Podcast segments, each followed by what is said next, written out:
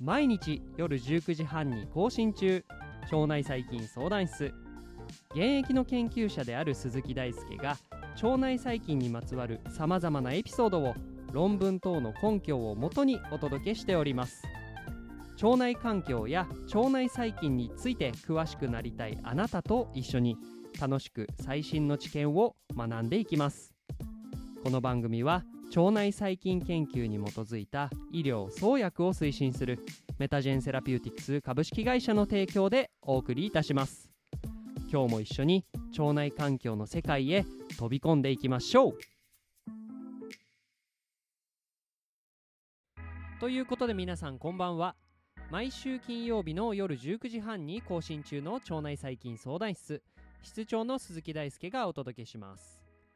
まあ、突然なんですけれど、えー、最近ですね腸内環境って、まあ、ちょっとずつ注目を集めてると皆さんは思いませんか？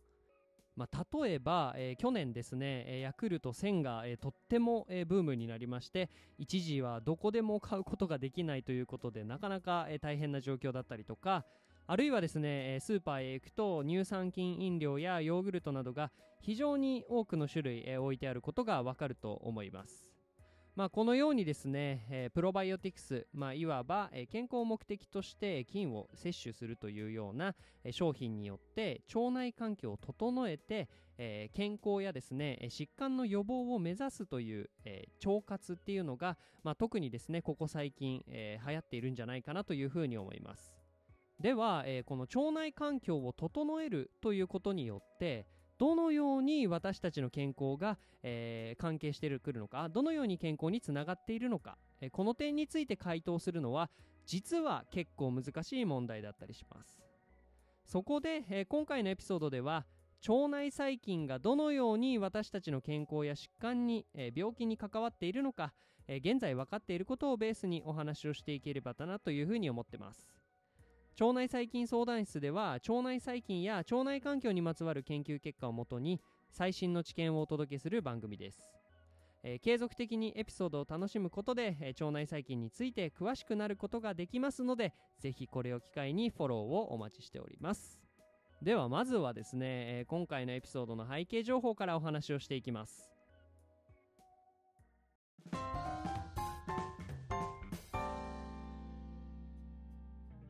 腸内細菌相談室。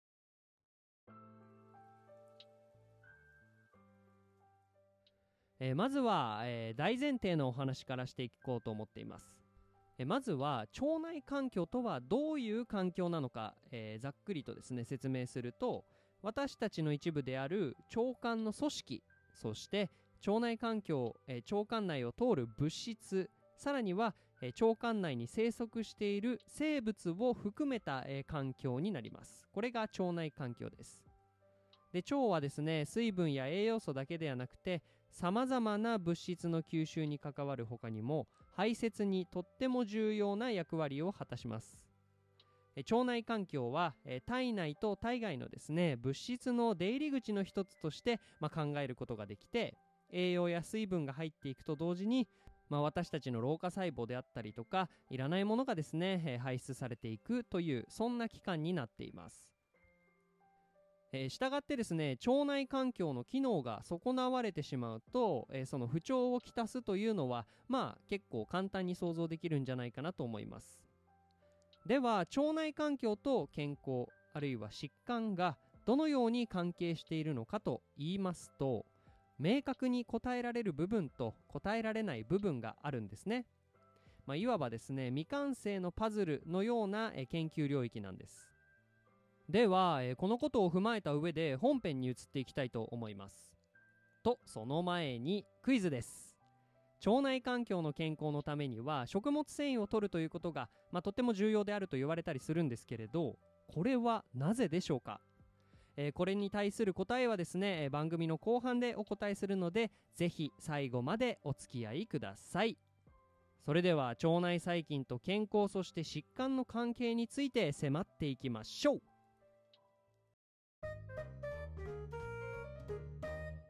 腸内細菌相談室。では早速なんですけれど腸内環境や腸内細菌と健康や病気疾患との関係について考えていきます。まずですねこの議論の大前提となる健康そして疾患の定義について考えていきたいんですが皆さんは自分の頭で考えた時に健康や疾患をどのようにして定義するでしょうか。ちょっとですね時間をとっても30秒とかでもいいのでご自身で健康って何だろう疾患って何だろうというふうに考えてみてください。きっとですねあなたが健康において大切にしている考え方がですねその定義には含まれていると思います。ではここで一時停止をしたりしなかったりしてもらって、えー、次に進めたいと思います。で、えー、私であればこれ本当に何も見ないで、えー、とりあえず、え原稿に書いたんですけれど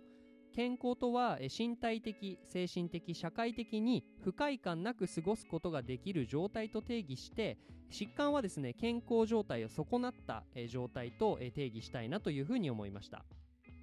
で、えー、ここから外部資料になりますが厚労省の定義によりますと WHO 検証を訳した次の定義を、え、確認できます。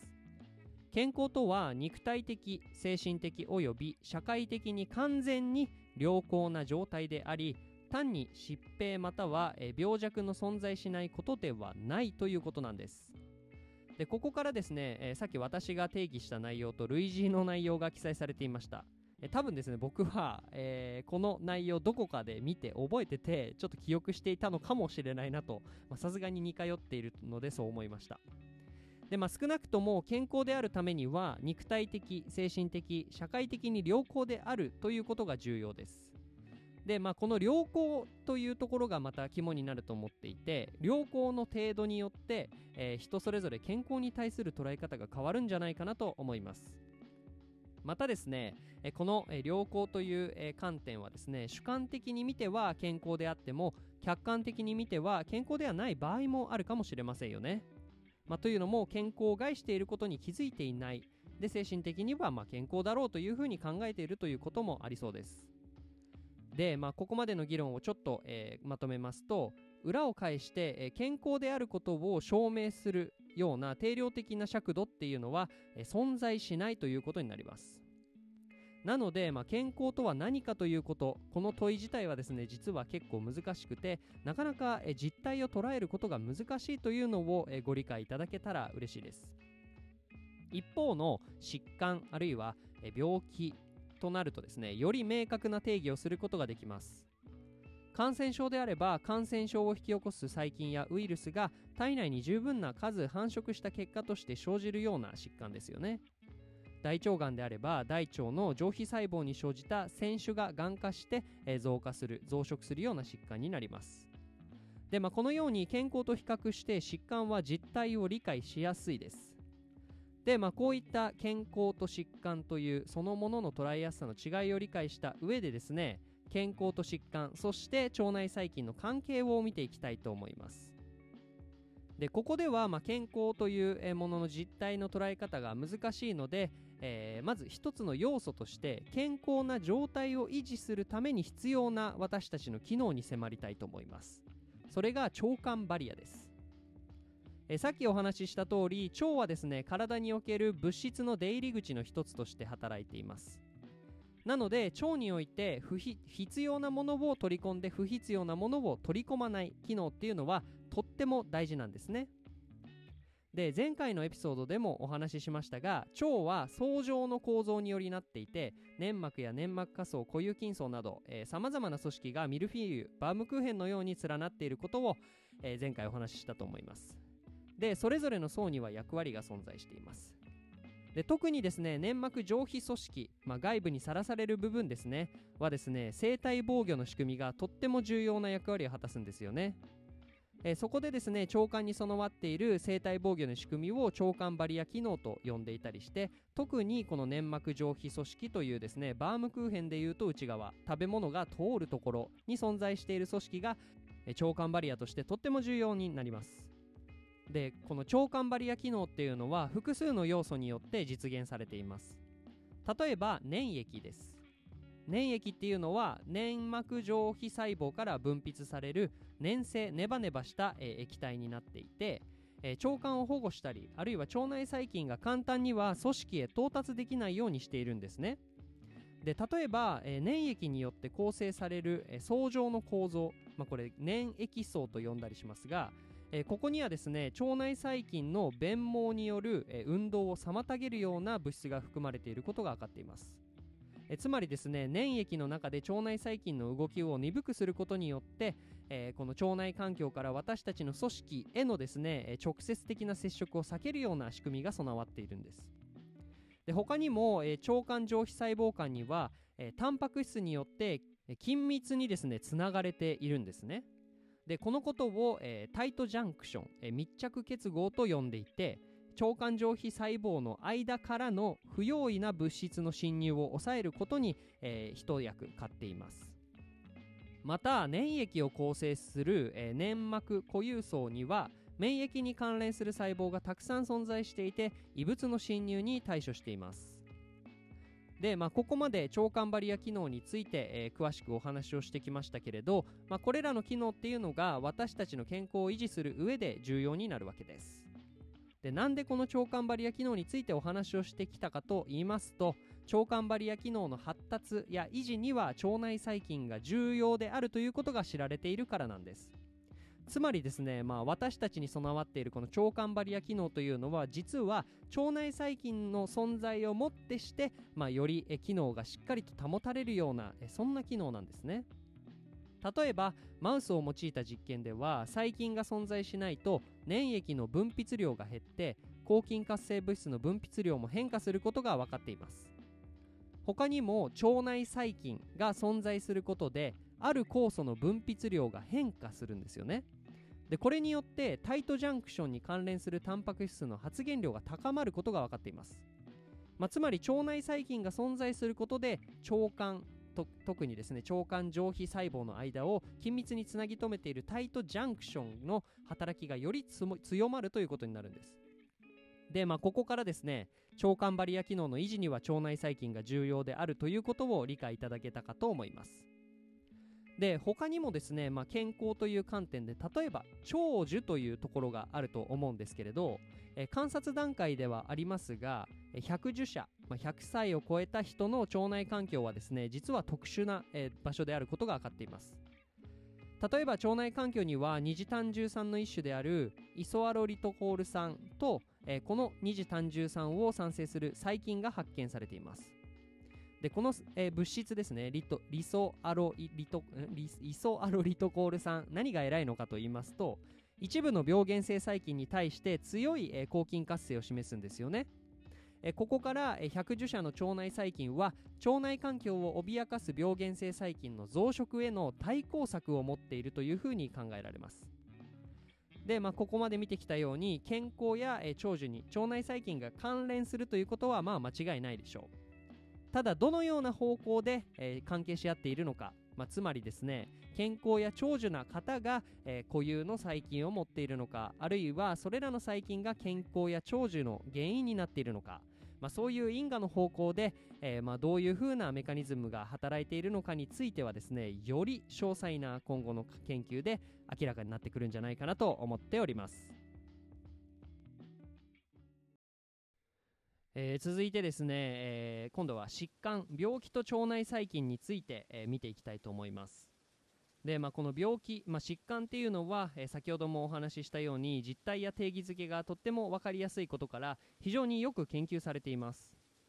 例えば大腸がんや、え、糖尿病うつ病や炎症性腸疾患。非アルコール性脂肪性、えー、肝疾患、まあ、ナッフルドと呼ばれたりしますが、まあ、こういう、疾患はですねいずれも腸内細菌と深く関わっていることが近年の研究より明らかとなっています。え例えばですね、え大腸がんや炎症性腸疾患は、え腸内環境で起こるような疾患なので、まあ、関係がま想像はしやすいですよね、え特定の細菌が発がん性物質を産生することで大腸がんのリスクファクターになるという研究成果もありますし大腸がんの進展には特定の細菌のシグナリングが重要になるという研究成果もあります、まあ、つまり大腸がんの進行に腸内細菌が関与しているかもしれないということです。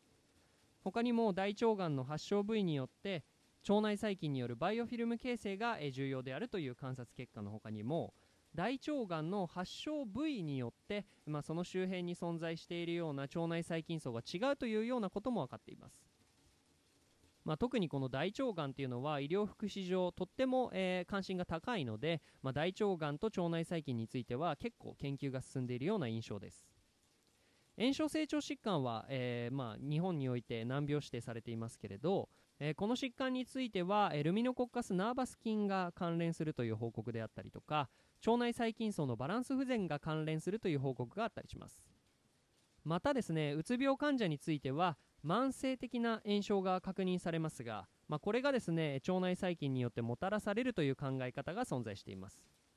まあ、なんかうつ病というと、まあ、脳とかですね中枢神経、ま、そういうところの疾患なんじゃないかと思われるかもしれないんですけれど実はですね腸内細菌が関係しているかもしれないという感じなんですよ。